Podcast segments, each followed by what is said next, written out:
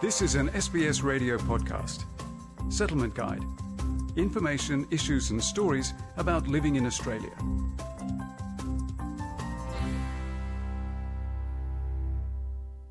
Cost of living pressures are a concern for many Australian families.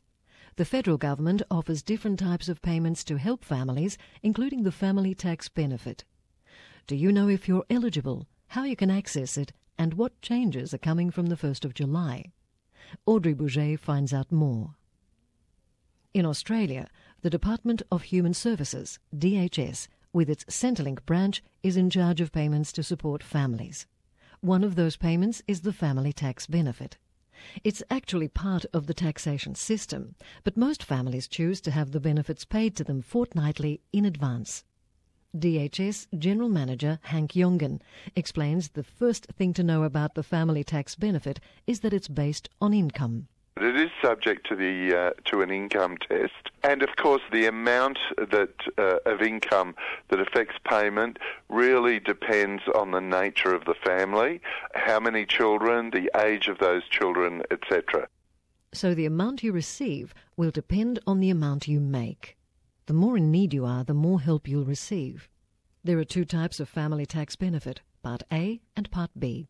Most families are eligible for a payment of Part A, but Part B is reserved for low income families. Family tax benefit Part A is a payment uh, that's specifically aimed at helping with the cost of raising children.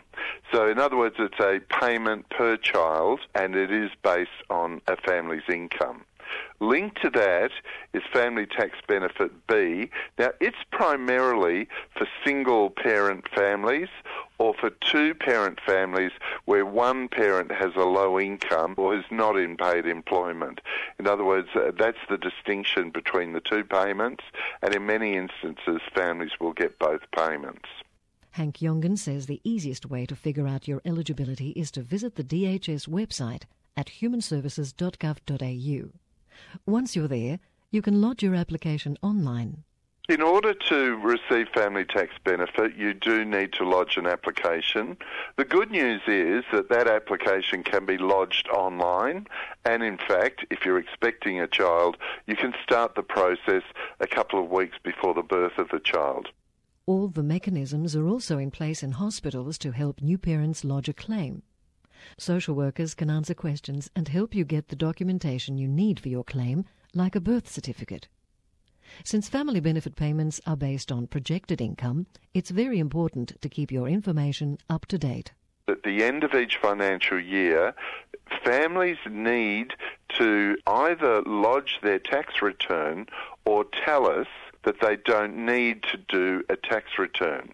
And that's so that we can reconcile, uh, in other words, we can look at how much a family's been paid against what they're eligible for based on their taxable income, and uh, we can then adjust uh, if they've received too much, we raise the debt. If they've not been paid enough, we can top it up. On top of the fortnightly payments, some families receive a supplement at the end of the financial year. But the government recently restricted these supplements.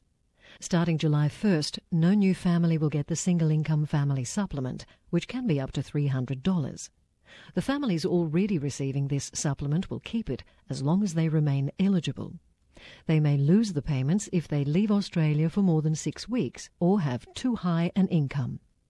To keep up with those changes, Hank Jongen says that you need to read all the letters you receive from the DHS and Centrelink we write to people on a regular basis to let them know about any changes that uh, might apply in relation to their payments.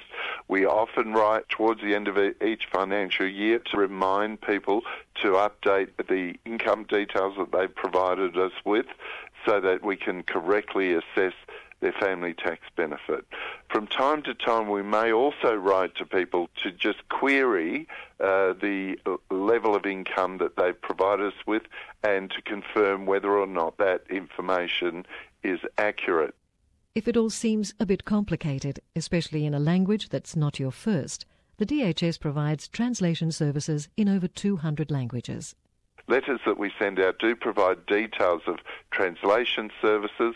We offer a range of services that help people understand what's in those letters. The DHS also has multilingual staff all over the country that can help you in your language. To get more information on the family tax benefit, to lodge a claim, or to keep up to date with the latest changes, visit the Department of Human Services website at humanservices.gov.au. Feature prepared by Audrey Bourget and read by Margarita Vasileva. This was an SBS radio podcast. For more settlement guide stories, visit sbs.com.au slash radio.